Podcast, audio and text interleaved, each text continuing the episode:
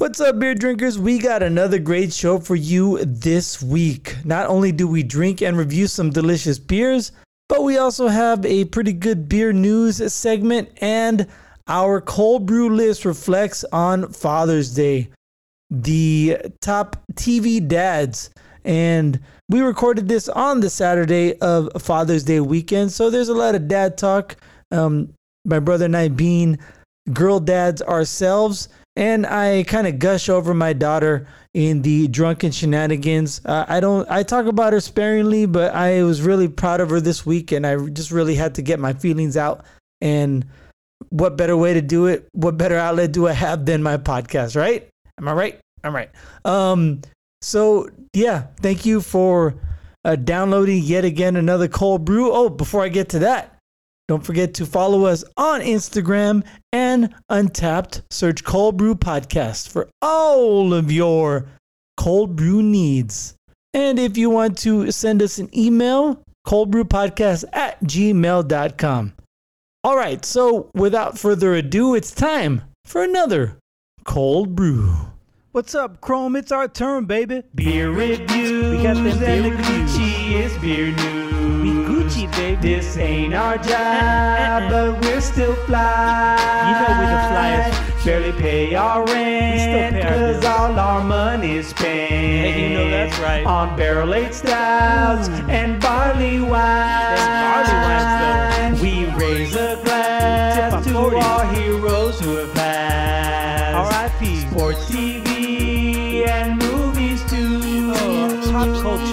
talk about anything, Anything our with a fuck we shenanigans. That's right. We do what we want, cause we're cold brew.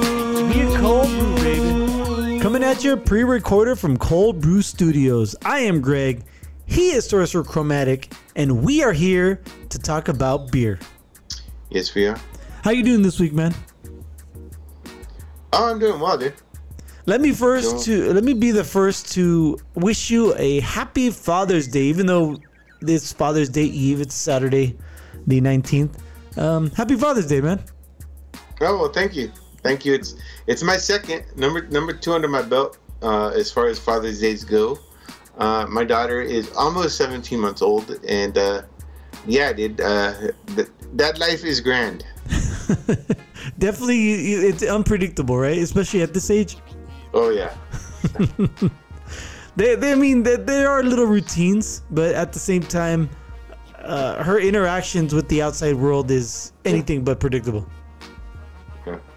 you know, I'm gonna say this too, uh, and I don't know, and, and hear me out. Okay. I think too, maybe because I'm a, a dad, a little bit older in life. Mm-hmm. than than a lot of people are, especially like you know, like obviously, and neither of us were dads in our twenties, so Right. let's let's throw that out the window. But I'm cool with letting a lot of things go. you know what I mean? so it's, I mean, I, I'm not. Don't get me wrong, but you know the whole the whole stereotype of of, of the first kid is always sheltered and protected and blah blah blah. Mm-hmm. I'm like, what's she gonna do next? That's that's my question more than oh, is she gonna hurt herself? I'm, I'm more like, let's see if she gets out of this one, you know. So yeah, let's, see how Yeah, she so- gets out of it. yeah. So by the time my daughter's five, she's gonna be like Indiana Jones and shit, right? or Running uh, around with with the bullwhip swinging around the backyard and shit, you know, just da, da, da. yeah, swinging from tree to tree. pretty much, yeah. Oh, that's hilarious. swords, it'd be cool. oh shit.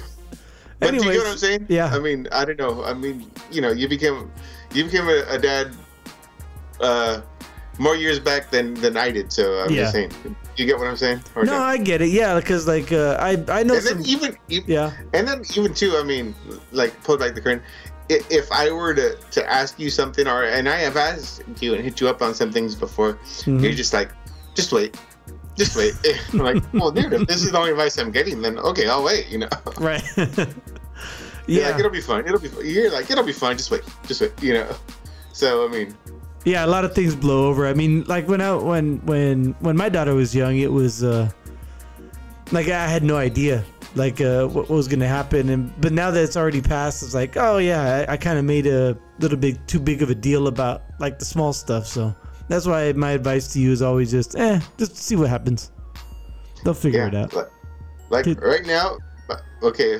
As long as she's breathing, I just, I just don't want her to get diaper rash. That's that's like my two goals in life. You know, make sure she breathes and make sure you don't have diaper rash. Because I need a grouchy baby. You know what I mean? Yeah. Well, you gotta you gotta uh, bring her up on the the three rules of life, right? Uh, Never get less than twelve hours of sleep. never get ten hours sleep. never, never play cards with a guy whose first name is a city. and never go near a woman with a tat- dagger of a tattoo or a tattoo of a dagger. you stick with those. Everything else is cream cheese. oh shit! All right, man. Um, again, happy Father's Day and uh, happy June or Juneteenth Yeah. to everybody out there.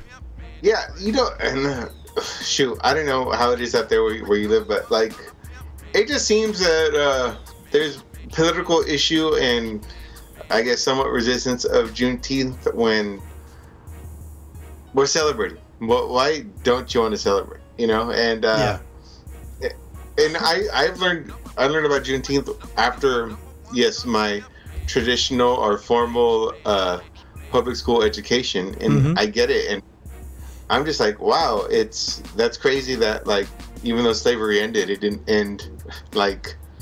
And I get it. It's not going to end overnight. However, Yeah. it just it took the army going to Texas to to finally uh, end the last holdouts, and it, it's interesting history uh, at the same time. You know, it's like you know the the, the U.S. had to pull the the military on itself to, to get this done.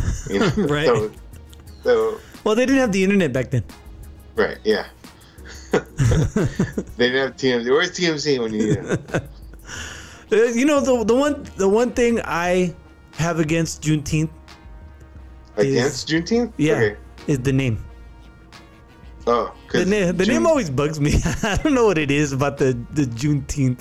I, it just it bugs me. But other than that, I mean, uh, I'm 100 percent We're, we're celebrating from the 10th to the 20th. That's it. That's my only that's my only beef with it. Other than that, um, yeah, uh, I, I I don't see why people um some people are against uh, celebrating the day or at least um commemorating it. Yeah. But uh, okay, so uh, let's um, move along and uh, let's get to the beer, shall we? Sure. All right. So I have, for the first time in my life, and plus first time out in Arizona, a beer from Aslin Beer Company. Now I first had heard about Aslin from Steph, the beer snob. I think that's her name on on Instagram. I had her on the show like years ago, like two, three years ago, and that was one of the the beer companies she said that um, she really liked and that she uh, talked about on the show a little bit. Uh, Beer Company, they are out of Alexandria, Virginia. Now, this one I have is in collaboration with Southern Grist Brewing Company, and it is called Predictable Patterns. Now, according to, so uh, real quick, Southern Grist is out of Nashville, Tennessee.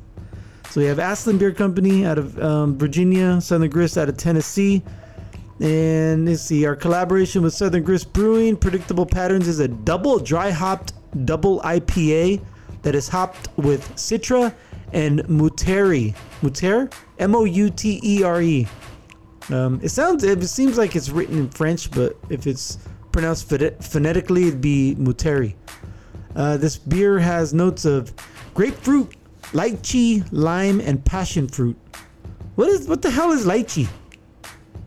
Uh, is it lychee or lychee? I don't know. It, L I C H E E.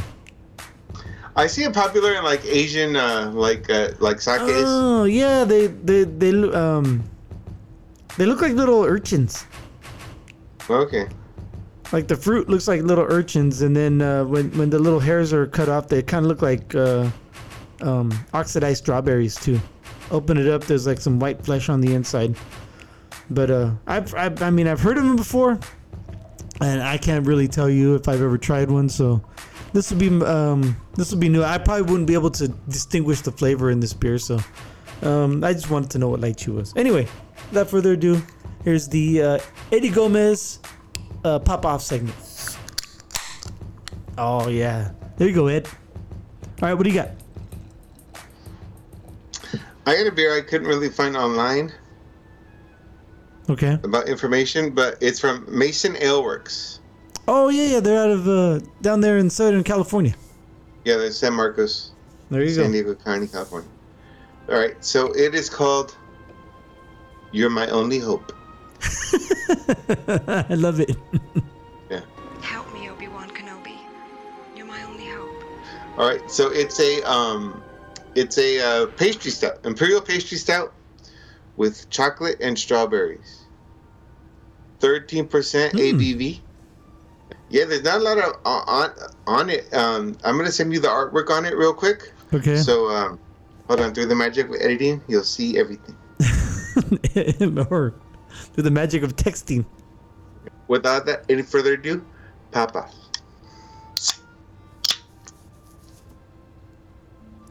Let's see here. Oh, okay. so you have to spin the can a couple times, or you know, you have to turn it a few times. But there's a fire hydrant right next to R2D2. They're like connected. Right.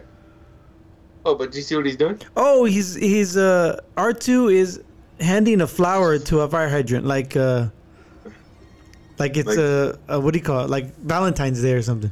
Right, like trying to pick up a girl. That's a fire hydrant. and then even too, if you look at it too, like the fire hydrant has got the chain from from one cap to the other, but it could also be like her hand to her mouth, like oh my god, you know. Oh yeah, yeah, yeah. I see that. Yeah. So Wow, how did how in the hell did they get away with stealing this IP? that that's my thing too. It's, it's like how the hell did they get the uh, the uh, the art for uh, for uh, R2. Lucas or, or Disney now? Yeah. you know. Copywritten. Or Right. trademarked or something. Jeez. Well, No. All right. Hey, but I mean, but that's pretty much all you need, right? It's a stout with chocolate and strawberries. What else do you need to I say? know. Right.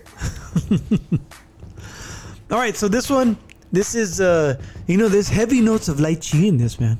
Can't believe it. No. Yeah, that's that's two questions I have. Is it lychee or lychee? oh, you know what? Let me let me look it up. Yeah, and then my second question is, what's it taste like? Oh, I, I don't know. There's there's a lot of other flavors going on. So, um, let's see, pro. Here we go. It is pronounced uh, lychee. L A I C H E, or is that? Let's see. wait. Lychee. There you go. You hear it? That's what uh, Yeah. That's what Google says. Lychee. Right. Anyway, it's a it's a Chinese uh, fruit. Uh, and you know, dr- drinking it, I, I get a lot of uh, tropical flavors, of course, like uh, grapefruit and passion fruit, and th- there's a little lime in there. Uh, I guess that's where the uh, there's a little citrus flavor to it. I know grapefruit is citrus, but you know, it's more of like that acidic type, uh, like lime lemon type of acidity, and there is a weird flavor in there, and I'm contrib- I'm contributing that to the lychee flavor flavor profile. So we'll see how this uh, tastes a when it gets a little warmer. Pretty warm already. I mean, shit, it's what 9:20 at night, and the temperature out here is 102 Ooh. and I have the AC set at 81. I was talking with our parents uh, today, like I usually do, and I asked them what they set their AC at. and I was blown away because I have it over here at 81, and they're like, "Oh yeah, so we set it at 73." I'm like, "Holy shit!" They give me a sweater. And our dad's Yeah. like, well, like I'm paying for the damn thing. I wanted to, I want to use it. I go, all right, cool. oh shit. Uh, don't worry. When you guys come down here, I'll, I'll I'll set it. I'll set it a little bit lower. You guys will be Sweet. Yeah. Well, yeah. Seventy. Seventy. I told him seventy-six. All right. Um, what was I gonna say? Yeah. Uh, wh- what's peak over there right now, or what was it this week? Uh, uh, I think uh, yesterday was 115, 113, 115. Yeah, So okay. there's a heat wave going across the whole uh, United, not not just the western states, but shit all the way into Nebraska. There's uh, Yeah. some yeah. I think uh, Death Valley today was like 130. The other day in Palm Springs was 123. So yeah, there's a, there's definitely a heat wave. Um, it was like 118 in Phoenix the other day, which was the earliest it's been that that hot. However, shit, like just like two three years ago, it was 122. I remember walking outside just to feel what 122 feels like, and eh, you know anything above like 115, you can't really tell the difference. Right, you're already miserable. it's a, but it's a dry heat. and what I mean by that is, like in July and August, it gets to like 100, and there's a lot of cloud cover, and it gets humid, so it doesn't really get above like 100 too much. Like maybe you know like 110 at the most, but it's all humid and it sucks. So I'd rather be 120 and, and cool. And then at night it cools off pretty well. Like by the, you know, because I work night, so by the when when sun is about to break, eh, it's about like mid 80s and it's really nice. It's dry, mid 80s. Um, you know, no, uh, no direct sunlight, just the you know the dawn coming up. It's like perfect. And then that's that's about it. You get like a 15 minute window, and then uh, then then all hell breaks loose, figuratively. All right, um, how's your beer? Uh, I'm sipping on it. Yeah, I, I get a lot of sweetness and um, some strawberry in the finish. So um, this is a pretty cold beer to start with. So seeing how it's going to open up. However, I am digging it. Yeah, It's like Lot of- Neapolitan ice cream. Yeah, you know, but yeah, I can see that. But is there any vanilla in it, or is it just uh, just the chocolate and strawberry? According to the can, it's just uh, with chocolate and strawberries. Mhm. And like I said, it, it's not on their website. I'm not sure Yeah. why. Maybe because special edition or whatnot. However, They don't want to bring To- attention to the fucking Yeah. R2D2 on the can. right. So yeah.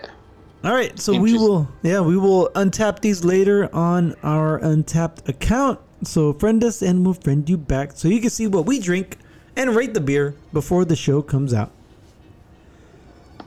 All right, so that takes us to the beer news.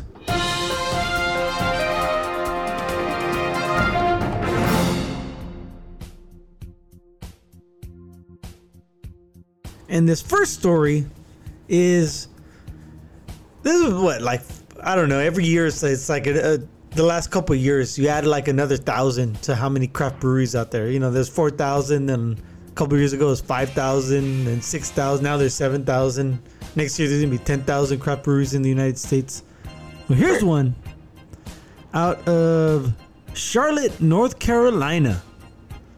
They are closing down. They're no longer going to be a craft brewery. Now, we've talked about breweries um, going under or being bought out or, you know, being sold or whatever. This is different, though. This is a little bit different take on this. They're no longer going to be a craft brewery. However, they're going to be a craft ginger ale company. Interesting. Un- the Unknown Brewing Company. That's the name. Unknown Brewing. I thought that was a pretty good name. UBC on Mint Street in Charlotte has announced that it will stop making craft beer and instead focus on ginger ale. Now, the Unknown Brewing Company, according to this article, is really five businesses brewery, tap room, distillery, ginger ale company, and a food truck. Owner Brad Shell explains in an Instagram post. It is gonna come to a surprise to some, but I have taken steps to transition the unknown brand away from all our current businesses except the unknown ginger ale company. He's doing it in the name of mental health, he said. Five businesses is too many. My entire life. Well, I mean, the brewery and the tap room. Can you really consider that to those? That's like that, those go hand in hand. Or if you have a distillery and a tap room. Yeah. Hey, really quick, who, who forced him to open five businesses? Is what this one. yeah. Who put a gun to his head? Yeah. The uh, um yeah, so if you have a brewery or or a distillery or even a ginger ale company, you might have a tap room. And who and a food truck is that really something you need? Usually breweries. Anyway, uh splitting hairs here. Um so yeah, so they're just going to focus on being a ginger ale company. And let's see, my entire life revolves around my business. I have lost so much value and time with those I love, Shell said. The brewery plans to begin paring down operations toward the end of the summer. This doesn't mean the end of craft beer at the brewery location, however. Hopfly Brewing of Rocky Mount will be taking the beer reins at the tap room. So, yeah, so I thought that was kind of weird, going from a uh, you know a brewing company just a ginger ale company, and uh, you know, good luck. Uh, I don't know of a big market for ginger ale, but every once in a while I like a Seagram's. But I guess that's mass produced. Maybe craft ginger ale. You could throw like different flavors in there. Maybe like uh, make a vanilla ginger ale, or uh, maybe a little bit spicier. Maybe extra ginger, double dry hop ginger ale. Right. Or like um, The what do I say? cinnamon. Yeah. Uh, the like extra lime. So you could, you're already there. Um, a Moscow Mule. Yeah. Sorry. Something like that. Yeah, like the pre- they call it a pre-mule. Like All right, next story. There is a brewery out of San Diego, California called Pariah Brewing Company. And they plan to take over a space at 1700 West or no, 1700 Union Avenue later this year in Baltimore, Maryland. So here is another um, West Coast brewery buying a spot out in on the East Coast. Pariah announced this week that it will expand to Baltimore with its second tasting room and a brewing facility in the building that housed the Union uh, Brewing Company, U- Union Craft Brewing, excuse me, uh, until it's moved to Midfield three years ago. So Union Brewing, Union Craft Brewing was there. They they moved to Medfield, Medfield, and now Pariah is taking over. Uh, Pariah Brewing. This is the part I have a problem with. All right, so we've talked about brewing companies. I think who was it? Green Flash. You know, Green Flash bought Alpine, and then they tried to open a tap room on the East Coast, and it was just they they got too far extended, and I think they had to close it. Now, shit, they even I, they almost lost fucking Alpine, and they shit they almost had to fold uh, from the stories I remember. They're still around and they're still brewing beer, but I don't think they've recovered, and their street cred isn't what it used to be. Uh, I guess they didn't have much out here in Arizona. I don't know what it's like in California, but I remember they were the they were the hot upstarts when I left. So this kind of mirrors. I mean, this seems like it's a lot like that because Pariah Brewing Company, founded by Brian Mitchell in 2016, opened in San Diego a year later with help from Brewery Igniter program, a platform to help startup breweries get off the ground. The beer maker was awarded Best New Brewery by San Diego Magazine and West Coaster Magazine in 2017 and currently distributes products in California and Oregon as well as Maryland and Delaware on the East Coast. So, I don't know, it, it seems like to me this there's some harbingers here. There's some bad uh the precedent set. I'm not saying it's going to happen to these guys, but why why are you extending yourself so far away from your base camp? You're not like a, a major um, brewer like say Sierra Nevada or Stone. I have no answer for you. I don't know. It it just it, all I'm saying this seems like a bad move for Pariah. I hope it does. I hope they they they succeed. I mean, as far as craft beer goes, I, I hope every company succeeds, but that's just not the case. And for these guys to move all the way across the west, like how are you gonna fucking oversee um two brewery? Look, look at fucking BrewDog. Look at all the shit that they're the shitstorm that they're involved in. There's no way they can keep a track of their whole empire because they're just some punk brewers that are expanding way too fast and way too far away from each other. I, I get that. It's like they're just almost franchising out the name and not not really uh, entrusting uh, whoever is there to, to do the right thing. Yeah, they're not growing incrementally as as I often preach on this show. So, I, I, I like I said, I, I really hope that they that they do well, and I hope they succeed. But I I just I think it's I- maybe the guy wants to move over there. Maybe he's establishing a foothold, and then he's just gonna, uh, you know, close down uh, San Diego shop just so he can go back. Maybe he's from there. Maybe he's from the East Coast and he wants to move back. Maybe his wife's family moved. I, I have no idea any personal information about the guy. These are just um, ideas that just kind of propped up while talking about it right now. Right. All right, let's move to the next story. The third and last story for this week's beer news. And this actually came up last week, and I kind of passed over for the other stories. But I thought I'd bring it up on this um, show because maybe not a lot of people heard about this.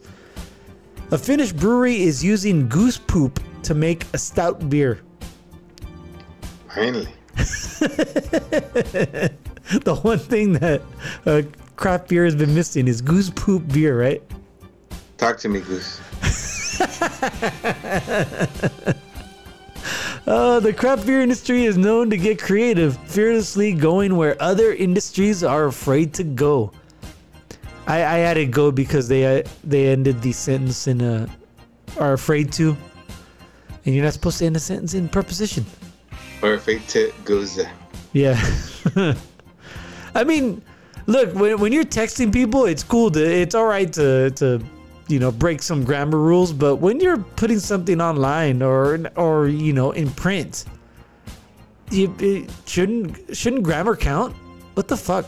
All right. Um, usually that means new ways of brewing or tasty and unique flavors. It can also mean things can get a little weird, whether it's infusing beer with a cereal flavor. All right, we, all right. I think this person, Caitlin Hitt, is uh, not really talking to beer people. They're talking just the general population. Admittedly, the former two sound way more enticing. Oh, they're talking about cereal and fried chicken um, flavored beers. That didn't stop Ant Brew. Ant, like you know the the little bug Okay. a Finnish microbrewery from going there anyway. The company's wasted potential imperial stout was inspired by the city of Lahti, L A H T I, where the brewery is based. Ant Brew created its innovative new beer in celebration of Lahti being named the European Green Capital of 2021 and having a wasteless circular economy. The company has a whole line of wasted potential craft beers, which is meant to highlight food waste and other issues. Most beers in the line feature less weird ingredients like wild herbs and food waste, but the brewery assures potential drinkers that the goose poop infused beer is okay for drinking, despite whatever understandable hesitations you may have. The poop is used in a food safe way to smoke malt. So they burn they burn the poop to smoke the malt. That's how they, yeah. So they don't put poop into the beer or into the mash or into the, you know, they don't dry dry up with with poop. They burn So the they poop. say. yeah, not yet, not not yet anyway. So they smoked the malt with goose poop. Okay, and we finally get to the story. I should have picked a better story because I read this last week and they got right to the uh, brass tacks. And this time I'm reading the uh, different story by. I say her name was Caitlin. Uh, this was on Thrillist. Eh, stick to your list, Thrillist. Stop writing real stories. All right, so goose poop beer. Would you ever try goose poop beer? No.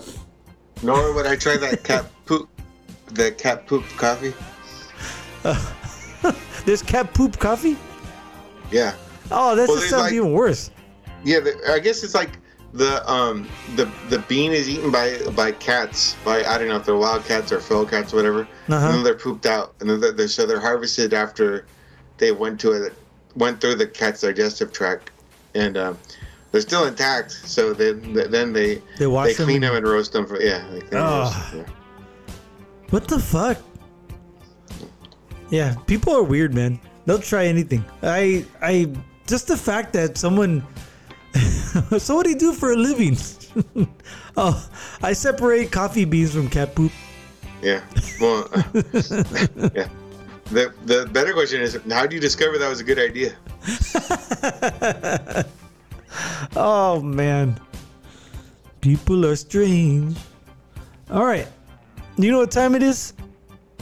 I think I did. It's time for everyone's favorite segment on Cold Brew because it's my favorite segment. It's time for the Cold Brew List. As we proceed, Oh. to give you what you need. Let me ask you this. Hmm. Do you have any uh, role models in life besides your dad being Father's Day? Oh. Oh, you know, I've, I've had my share of father figures th- throughout my life. Like uh, my first manager at the bike uh, bike shop, Ralph. He was kind of like a, a role model in a way. Um, and, How about uh, this? Yeah.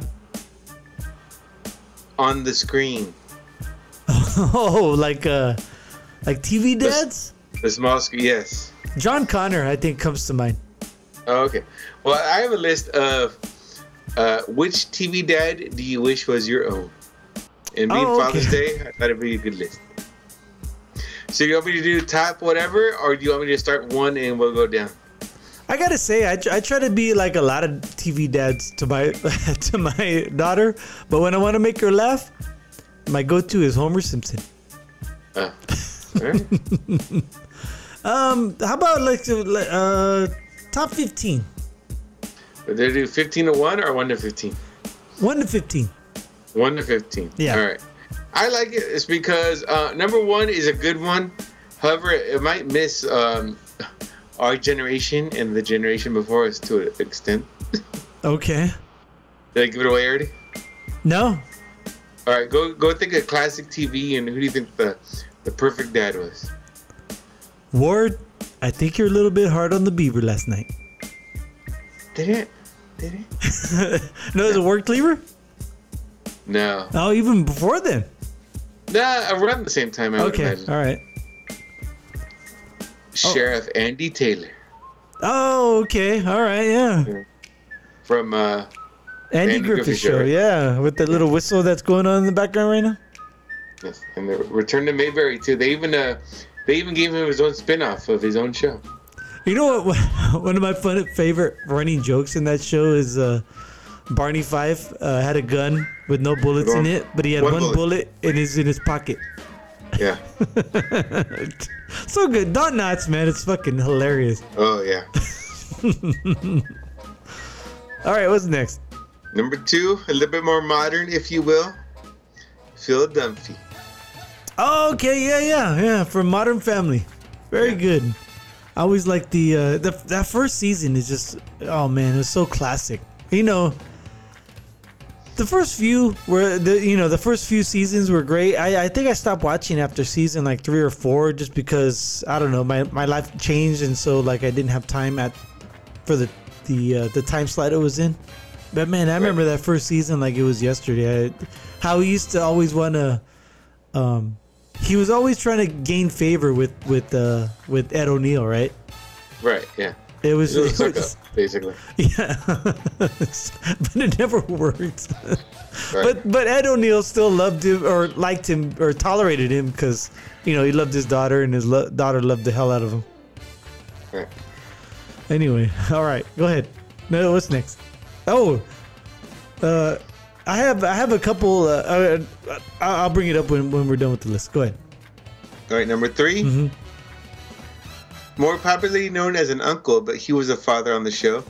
Philip Banks, Oh aka yeah, Uncle Phil. Uncle Phil. That's right. Yeah, Right. and from uh, um, Fresh Prince of Bel Air. And uh, I'm not trying to knock it. However, you know, I think they uh they over glorified the whole why didn't he want me scene and because they were saying Will Smith went off script and just was doing raw acting hmm with uh with his uncle and and uh the actor shoot I forgot his name. You know what I'm? Oh, uh, um, Phil's his name? Yeah. Oh, James Avery. That's right, James Avery. And the thing is, James Avery was just a smooth enough actor to, to roll with it and, and get a good scene out of it. hmm I get it and I appreciate it. However, it wasn't like, you know, the Academy Award winning stuff. Uh, Emmy, Catch Emmy award. Either way, know. But uh, you know, what? However, but, but as far Great, as like, great season actor. And do you remember um, when he was uh, he he was killed in uh, one of the Star Trek movies? James Avery. oh, he was. I don't, I don't remember them. one. Of the the first the the, the William Yeah. Shatner movie ones, right? Yeah, yeah. I think it was Wrath the Khan. I think um, him and Chekhov both got the bug in him, but he, he Oh. actually. Killed, he killed himself because he knew he was going to betray the uh, Starfleet. I remember, the, yeah, that there was it was Chekhov, and, and there was one other guy who got. The, so that was him. That was James Avery. Yeah. yeah. Oh shit! I had ah, fuck, man. That was a great movie. But real quick, that that scene you're talking about, um, when it happened, I remember I remember seeing it.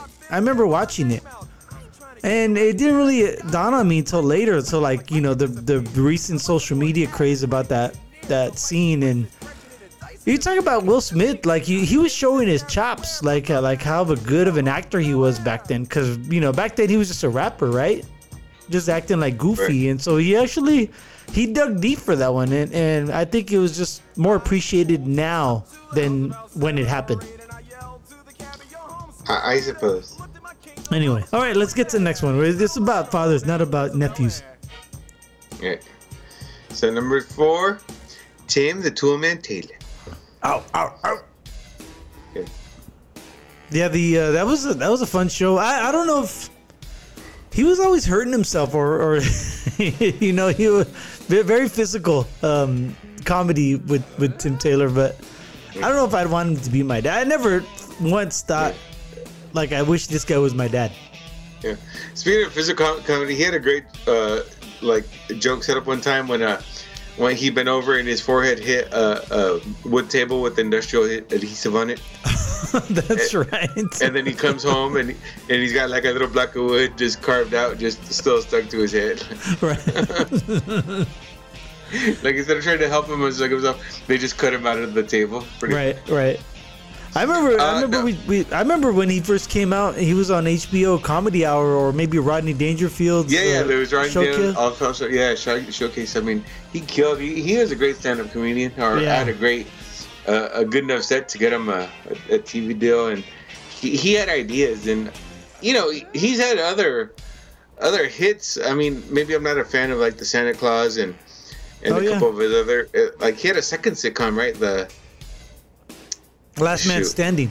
yeah, there you go, yeah. Yeah, and that was, that was just a few years ago, and then it got dropped by one network and picked up by Fox, I think, and you know had a, a second run. So, you know, he's had a lot of success. Right. And yeah, I mean he's a like the uh the the just a, a you know at the end of the day he realizes how uh you know as a dad he needs to do this or that and I I, I just enjoyed it um, for for, uh, for his his wackiness too. Right? Yeah. Oh shit! And uh, I mean, we we were we were young men at the time, and so you know, Pam Anderson and Debbie Dunning didn't help, uh, didn't hurt um, getting us to, to tune in every week. Right. And for you, JTT, The Lion King. pervert. uh, number five, Dan Connor. Oh, okay. What did I say? I said John Connor, right? Earlier. Right. The- Not that, from Terminator. Oh, right. Sarah Connor. Oh, anyway, yeah. Dan Connor from Roseanne, and I guess the short-lived Connors. Oh yeah. Hey, oh, did they pulled out already? Oh, I didn't know. Oh, okay. It was kind of Um, weird though that last season when it was like he was like it was like a fever dream or like he was in a coma or he had a heart attack or something. It was it was a weird that that, that the first know, run of Roseanne. As much as I was interested in it, I just never made time to, to, to watch it and check it out. You know. I saw it on reruns. I, I never saw it during the first run, but like uh I remember the first like two or three seasons. Oh yeah, Dan Connor was great. He was fucking awesome. No, no, I, I'm talking about the original Roseanne. Yeah, I, I saw Yeah. that. We used to watch that, but Oh, I'm you talking mean about the- the reboot, reboot. Yeah. and for the Connors and all that. Yeah. Okay, I saw a couple episodes, but then Roseanne ran her mouth and got kicked out, and then they did a. Uh, then it was just her. It was just the rest of them.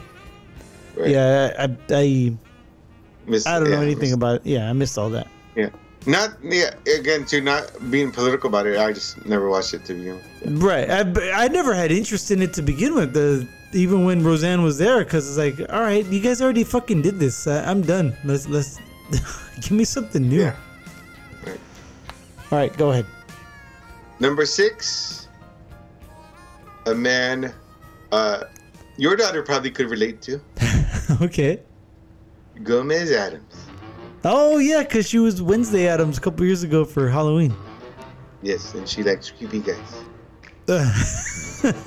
I uh, I read somewhere that in the original or not uh, the movie, right, the the one that came out in the '90s, there was like stage directions in the script that was supposed to be to you know for Raul Julia and Anjelica Huston to like act like these two fuck all the time, and they and they and they know it's a kids movie, but they you know they get like freaky, like not just you know fuck, but like you know they some S and M type shit, and that's how they were supposed to act. And if you go back and watch the movie. Like you're like holy like it, flies over the kids' heads just but you could tell by their their mannerisms and their their um their what do you call it? Their uh their tone. There yeah there's some freaky shit going on behind the scenes. Now when you're talking about yeah and now when you're talking about the the original show it, that was more campy and and Yeah, he was like uh, silly. Yeah, he was like uh, slapstick charming, if you. right yeah that is correct All right. Number seven, Carl Winslet. all right Right. good old Reginald VelJohnson Or as I know him as Sergeant Powell. that's right uh the the, No, the uh, Twinkie eater What? the Twinkie eater The Twinkie, yeah. Yeah, so he played Carl in uh, Family Matters. right No, but then uh, we're referencing his Die Hard role as uh, as the uh, oh yeah yeah the street cop, the the the little impromptu therapist for uh, for uh, what's his name? Roy Rogers up there. What do you Yeah, call it? John McClane. Yeah, but John McClane gave him Roy as for it, right? Yeah, yeah, that, that, that, that, that was his handle uh, on uh, Yeah. on the radio, On the right. And also you know the, the liaison too, because he just he didn't want to talk to anybody else. There you go. The liaison. That's what I was for. All right. However, no, um, interesting. Again, kind of like uh, the Uncle Phil role, where um, you know the, the the the main attraction of the show wasn't necessarily his child. Oh However, yeah, he was the father figure. You know, that's true. Yeah, Urkel was the, the, the main draw for the show. right, He was kind of like the uh, the the the surrogate dad because he always came over. Right. But you know, and and a lot like uh, Uncle Phil, I mean, he always he was very even keel throughout the show. Yeah, I mean, he had his co- comedic moments just like Uncle Phil, but he was like the the ground, the Yeah. base. Or he's a straight man, or sometimes the the picked on man. You know, Yeah. Oh yeah, but yeah, more so than Uncle Phil. Uncle Phil was more like the the Rock. Not not I the Rock, not, not Dwayne Johnson, but like the the the, the foundation The- of the show. yeah, the base, yeah. Yeah. But uh, yeah, Reginald uh, VelJohnson was more he was more comical, but at the same time, he was uh, um, always the voice of reason and to help out all the kids. So he was a very good dad. or And he was a cop again. He always played a cop, right? Played a cop in Yeah. that. Didn't he play a cop like in uh, Trading Places or some shit? trading places. Oh no no! You know he did. He played. I think he played a cop in. Uh, I think seventy that seventy show. Like like when the the kids got locked up. I think he was the cop. Really? I think so, yeah. I, He played a didn't lot of cops. 70 shows that much, but yeah, I know the fact that his two uh, most popular role was a cop. Yeah, kind of but funny. he was. Yeah, he's typecast as a cop, the lovable donut eating cop. Twinkie. you know. Oh yeah, oh yeah, Twinkie. Excuse me. Moving on, number eight. I never saw this one. Charles Ingalls, Little House on the Prairie. Oh okay, Michael yeah. Yeah, mm-hmm. Yeah, with the I can- Michael Landon. I can comment on it. Yeah. All right. Uh, number. I'm sorry. That was number eight. Number nine. Hal. oh, from uh, Malcolm in the Middle. Right. Good old Bryan Cranston, which is like t- the polar opposite of Walter White. Right. Walter White. freaking amazing, legendary. Damn, I, Yes. I want to re- rewatch the series. Right. But dang, Walter White, phenomenal uh, character. How, yes, the whole, kind of like the meek dad, you know, the whole, I don't want to get in trouble too. Well, the the, the wife, uh, uh, who who played the, the wife in that show, the mom. Shit, don't ask me. Yeah, um, I wanted to say Patricia Richardson, but that was the uh, the mom That, from uh, that was Tool Time. Tool Time's mom, yeah, or Home Improvement mom. let's see, can look it up. Malcolm. Yeah, in the middle uh, was played by Jane Kaczmarek. That's right. She was just so um, authoritative and just like alpha, like the alpha mom. That like he was just like he was just along for the ride.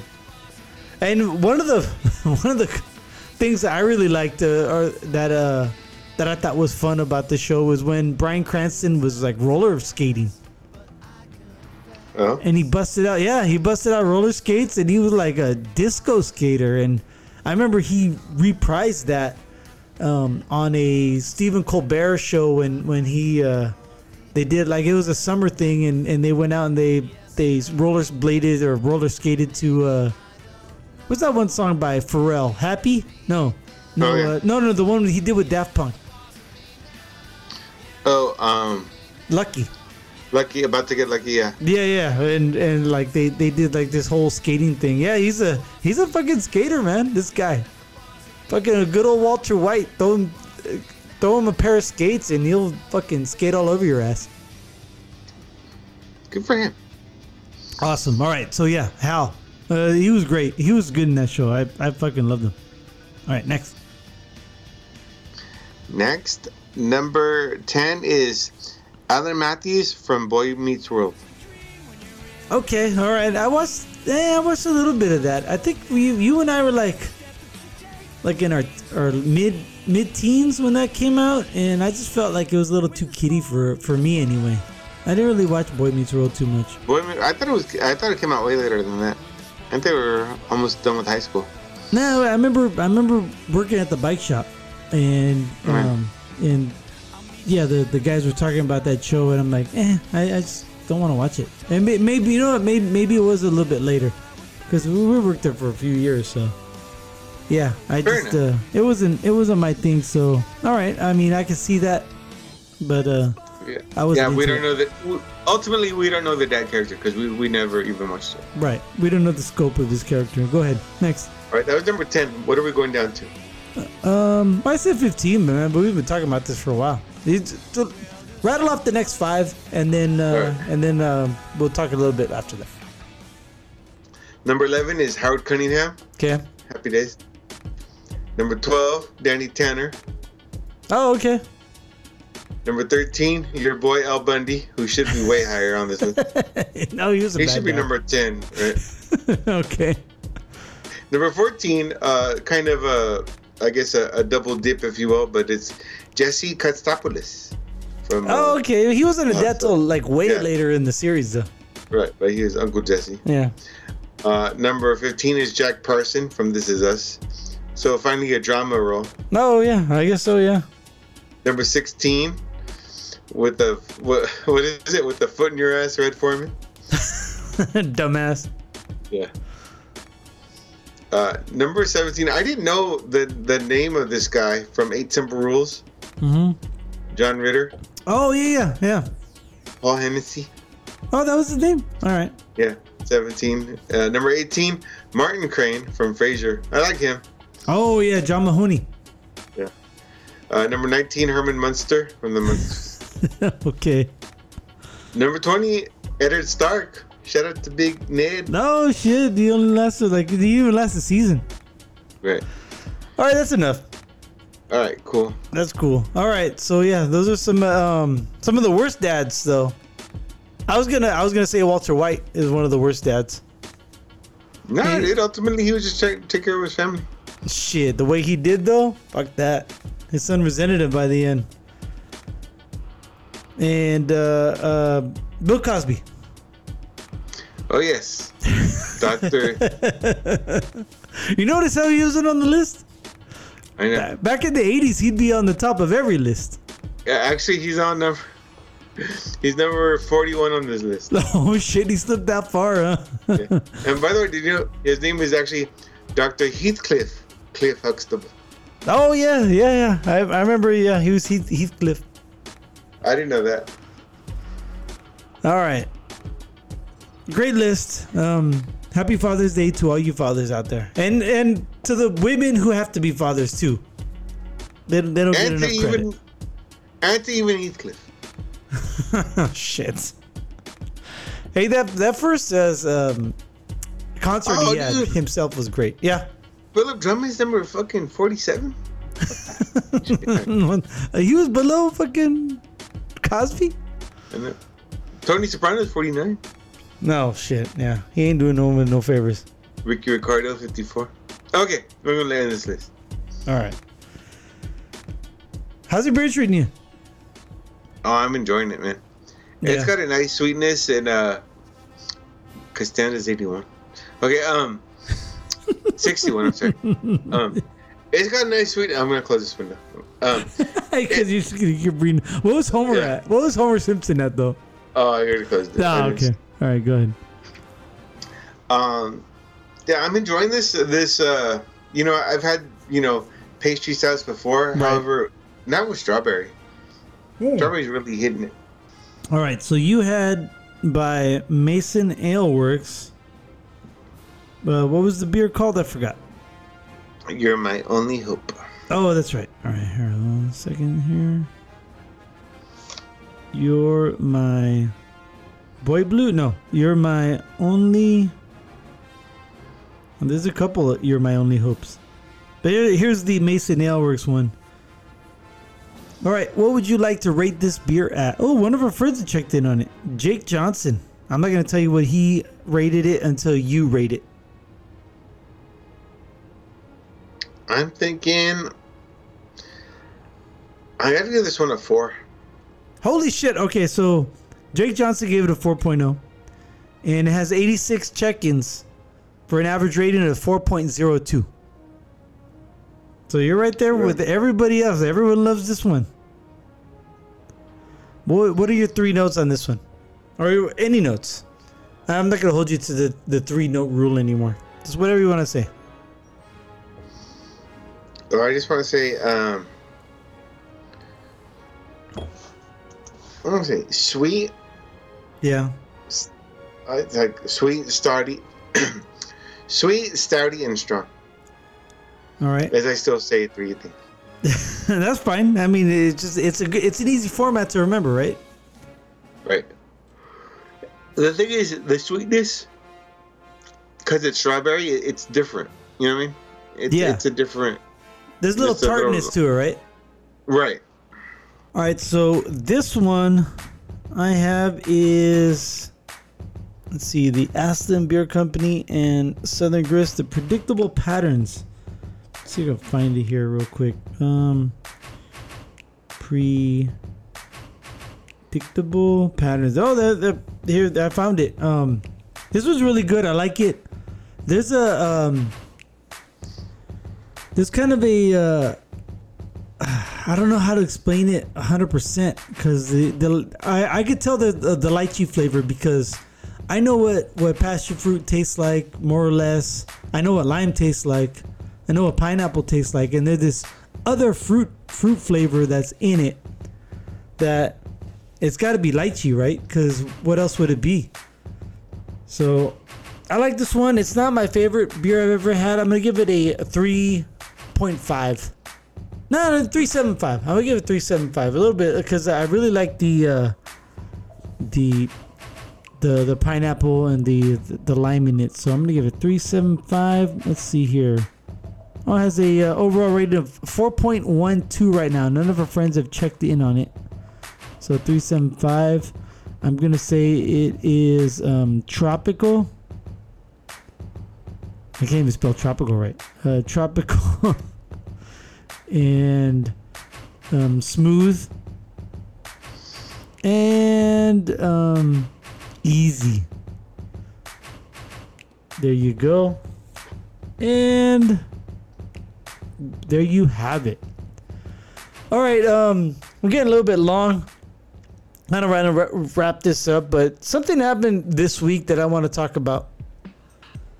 And that is that my daughter, so my daughter does a lot of lot of extracurricular activities. Um, she is in dance, she's in karate, she's in fencing. She's gonna start doing ice skating pretty soon. And the she had a recital the other day. Well, yesterday actually, and so I've seen her dance before. This is like her third recital, I think. I'm, I'm not 100% sure. I think it might be her third recital, maybe fourth. Um, cause they, they have two a year and you know, the pandemic kind of threw things off. So I kind of forget, but she had a recital and I've seen her and she, she's like, Hey, do you want to see my, my routine? So she's like, Hey, p- put on this song. And, and then she does her little routine and, I'm like, oh, okay, cool. So I've, I've seen the routines that she was gonna do. She's in hip hop dance and she was in jazz uh, this last um, semester. And so when she did her hip hop, um, she did the first half was the the uh, the routine she she would show me. The second part of the routine, which she didn't show me, she actually stood on her head. Now I've seen her do headstands. Um, she has, she hasn't done a handstand yet. That just that just requires a lot of upper body strength that she doesn't have at nine years old. But she does a she did a um, a headstand. She does like she can do the splits and do all these. Anyway, so she's up there on a routine like with people in the audience, and she does a headstand, and my heart just started fucking jumping out of my chest. I'm like, holy shit! Like she's she's out there doing a headstand in front of everybody. Like she's done it in the living room. That's one thing to see it in the living room. Um, I was like, I was like, oh shit! It, it I, I don't think she's gonna mess up. I've never seen her mess up on on on the uh, the headstand she was doing because she does a headstand and then she splits her legs front to back, and then uh, she comes down from it. And so she did it, and when she when she finished it, it was perfect, flawless. Like it went my my nervousness went from from anxiety to pride like in a split second. And that is a crazy two crazy emotions to go through immediately. And i became emotional. Like i i, I kind of wanted to cry. I didn't. I held it in. But i was like holy shit now she had a karate tournament that i hadn't talked about on the show like last month where she had to compete with people and that's a different type of anxiety. That was like oh my god i, I want her to do well but she might not she might not be you know the the superlative in this. And now you remember when you and i were young? We didn't we we we were in team sports right? We had soccer we had baseball. Um as a parent when you're watching your child perform or, or compete it's it's nerve wracking enough. But in team sports, at least if if because I've been on like bad soccer teams, I've been on bad baseball teams, I've been on good soccer teams and good baseball teams, but it's like you can at least put put partial blame on like the rest of your team. But when they're like doing an individual event, it's like it's it's a it's a different fucking animal, dude. Do you know what I mean? I suppose, yeah. I mean, my my daughter, she, uh, yeah, you know, like I said, I have a very very uh, long leash on her what she can do and what she wants to do, Yeah. and by the most, I, I just let it rip, and um, I I know what your daughter can do. I I seen her do some. Uh, I guess acrobatic stunts. I have a, a lot of nieces and nephews on, on my wife's side of the family, and um, you know their uh, sense of adventure is the whole spectrum from you know the uh, the high wire act to the um, no I, I'm cool sitting in this chair watching TV. You know, so Right. uh, uh, I, what I want to say is just my exposure to kids has been a very very fast very quickly. And um, I- i see that. And um, with with your daughter i she uh, you know she's obviously my niece um, my first niece and, and i love her to death. And uh, i'm just happy that she does stuff like that you know what i mean? Yeah. i rather her i rather her be the one trying new things than the one content with just chilling. Yeah. So yeah, the fact that she's uh, she's doing her her handstands, uh, you know, somersaults and and you know, uh, acrobatics in, in front of people, cool. You know what I mean? Yeah, I was, uh, and and I know I know how she gets when when she fails at something because she gets really like really upset and really mad at herself and kind of like um is goes into herself and gets introverted and mad and doesn't want to talk to anybody and and even will cry sometimes when it's really bad. But so like I don't know, there was that part of me like that was anxious about like if she had messed up on that handstand, like she would have been like almost inconsolable. Um, but at the same time, I wanted to be optimistic and, and like like I, I know what she could do and I know she could do it well and she did it and she pulled it off and and it didn't surprise me that she pulled it off. So I I, I don't know, man. It, it's it's it's something that I wasn't prepared for. I, I don't think anyone could really prepare you for for for a lot of stuff that that comes with being a parent. And Right. and I, I have no idea what it's going to be like with your daughter because she's she's only 17 months, like you said. Um, when she gets of age to do stuff like you know, I'm guessing like you know four or five. I think we got our daughter into dance and stuff when she was more like six. So, um, and that's when she started doing stuff, and then and then karate was later, and and fencing was after that. Now ice skating is is first time this year, so um, with your daughter, who knows what, what it's going to be like? Because right now she's a little bit too young to to know if she's going to do that. But when you get there, I, I think you will. I think you, it, there'll come a point where where she'll be doing something, and and even though I'm telling you this right now, it's not going to prepare you for the feelings you get when when your child is out there doing stuff. So I'm not saying I understand why parents get like really like overzealous and start fighting in the stands but there's some raw emotions there that you so maybe those parents cannot um, control Word. you see what i'm getting at Uh, no, I totally get it. all right Kind of like, I mean, I do swimming with my daughter, and I'm Oh, yeah. I'm impressed by by what I can and can't do with her. And believe me, it's a lot of there's. I was joking around where um, with my friends, it's like you like they asked if she likes swimming. I'm like, dude, she loves it, dude. I'm like. By the time she's five, I mean, no one could waterboard her. You know what I mean?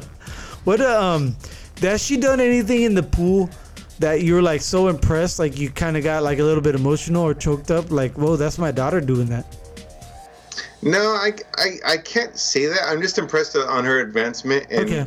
how she's open to stuff. I mean, like, okay, she can't swim. Mm-hmm. I mean, she, you know, but she she knows how to float, and she she realizes, you know, that water water is anti-air, so she you know she she gets her face up. She knows how to turn her body around. At the same time, she's not scared to jump in the pool either. You know what I mean? yeah So, yeah she knows it's natural it is not nothing to be afraid Yeah. of Right. It, Right, that- right. you know, I remember Yeah. the I remember the moment my daughter first swam across the pool by herself, and I got kind of choked up. So you might you might get that feeling too, because you know when you, when when they're young and they, they just want to grab onto you the whole time, which is fine. But the, the moment that she's able to let go and, and go all the way by herself, eh, maybe, maybe you might feel it. Yeah. No, like even uh, even though her classes are, are with parent, we, we just got her at the advanced level because she could hold her breath for five seconds underwater, and you know when she comes up, she knows to breathe. She's not crying or upset about it, and uh, she's just looking around or, or, or grabbing onto to me, which again, all natural reactions. So, Yeah. yeah, I mean, again, long way from swimming across the pool by herself. However, it, she likes the water. She's gonna figure it out, you know. Yeah. Yeah. I get it. All right, man. Uh, anything else uh, you'd like to bring up on this episode? Uh, no, I know by the time people hear it, it's gonna be a little late. Oh, yeah. Um, however, happy Father's Day to all the all the fathers out there, and like you said, um, the moms who have to do double duty for whatever reason. We won't have to get into that. No. However, um, you know, really, now that I am on this side of the fence with that, it's it's about the kids. You know what I mean? Yeah. It's like it's great. Uh, I'm happy that you know people are gonna wish me happy Father's Day, and and uh, you know I I'm thankful for that. However, it's it, it's not about the fact that I had a kid. It's the fact that I, I do stuff for my kid. Right. And uh, the other today, today I was I was reflecting on it, and our dad's uh, this is his 44th Father's Day, man. it's I, I just try to you know because I'm I'm of age. It's like God damn, that's a lot of fucking years. Cause I was thinking about it like this is your second Father's Day. This is my ninth. And it's like, wow, this is his 44th. Nuts, man. All right. Thank you for downloading yet again another Cold Brew podcast. I am Greg. He is Sorcerer Chromatic, and we'd like to wish you cheers. Until next time.